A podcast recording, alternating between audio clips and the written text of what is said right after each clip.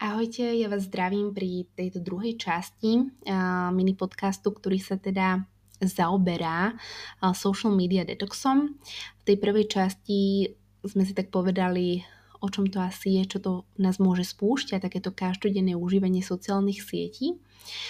No a ja by som rada trošku tak bližšie povedala, čo vám naopak môže priniesť to, keď naozaj niekedy budete že úplne offline. Ono Možno sa vám to stáva, ale pokiaľ ste každodennými užívateľmi sociálnych sietí, môžete vnímať tzv. trošku taký podvedomý tlak by som povedala, alebo takú zvedavosť. Pozerajte na tú obrazovku, keď vám niečo pípne, nejaká notifikácia, nejaký like, nejaká správa. Všetko toto sú v podstate spúšťače inhibítory do, dopamínu a v podstate náš vlastný mozog je týmto úplne vycvičený, že on chce jednoducho tú pozornosť.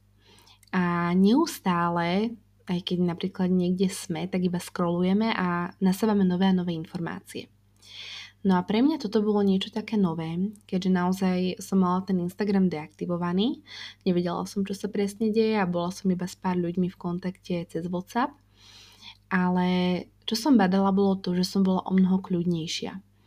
Ono, vy si môžete povedať, že máte toľko veľa času počas karantény, že ste stále sami so sebou, ale je to skutočne tak?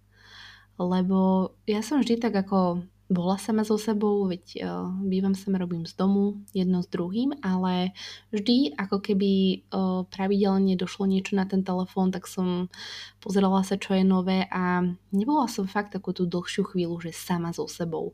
A keď chodím na prechádzky, veľmi často počúvam podcasty, alebo pesničky, alebo telefonujem s rodinou a podobne.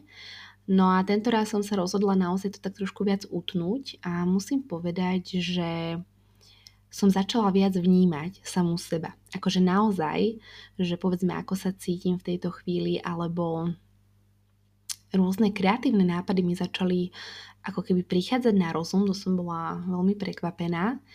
A taktiež som začala praktikovať pravidelnú meditáciu.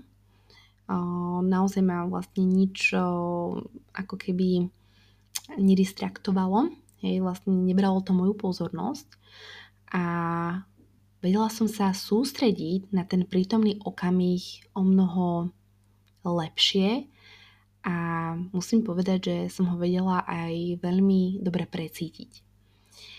Taktiež uh, som si tak uvedomila veľa vecí a to, že veľa ľudí nevie moc komunikovať v tom reálnom živote, že naozaj cez tie sociálne siete je to jednoduchšie, ale v tom reálnom živote možno si ani už nemáte, že čo povedať.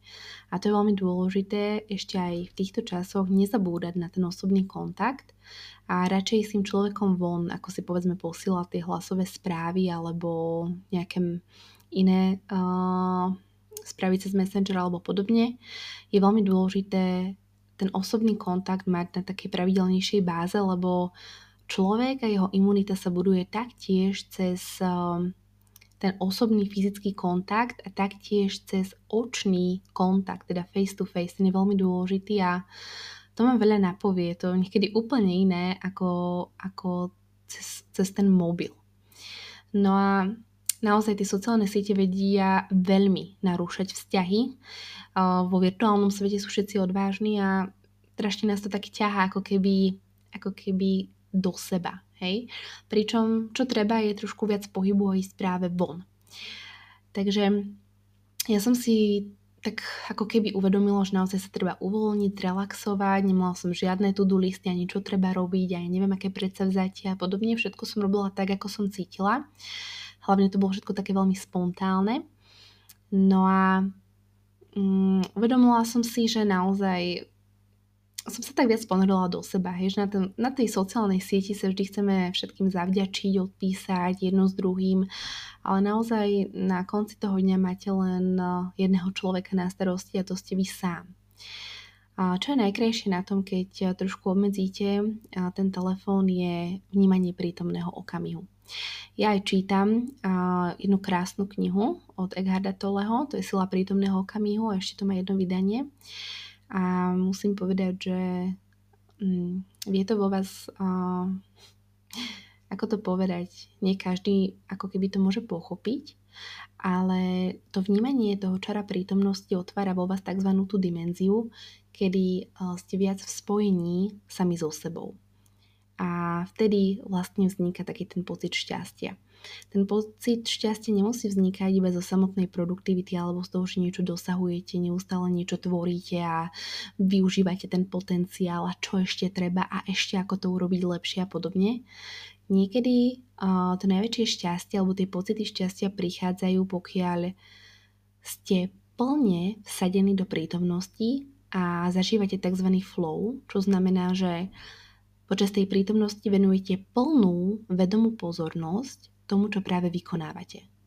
A to je podľa mňa jedna z najkrajších vecí, lebo pokiaľ naozaj venujete pozornosť prítomnosti, ste tu a teraz, uh, viete trošku oslobodiť aj mysel, ktorá neustále pracuje a vtedy sú tam také tie iskierky, iskierky alebo chvíľky šťastia, ktoré môžete pocítiť. Takže vlastne trošku tak pominie ten tlak hej, že čo treba, ako a príde k vám viac spontánnosti um, a taktiež takej, takej uvoľnenosti. Takže jednoznačne odporúčam, ono nejde o nič nejaké závažné, ani si nemusíte nič skúšať, ale niekedy naozaj byť tak offline a aj teraz, keď uh, sme všetci izolovaní, ono sa to naozaj oplatí, lebo napríklad aj večer už som nepozerala ani seriály, ani nič na mobile. Jednoducho som čítala knihu a o mnoho lepšie som zaspala, hlbšie som spala a jednoducho ten čas bol tak viac kvalitnený. Naozaj sa viac zaoberáte sami sebou, tým, čo cítite, ako sa má vaša rodina, najbližší priatelia.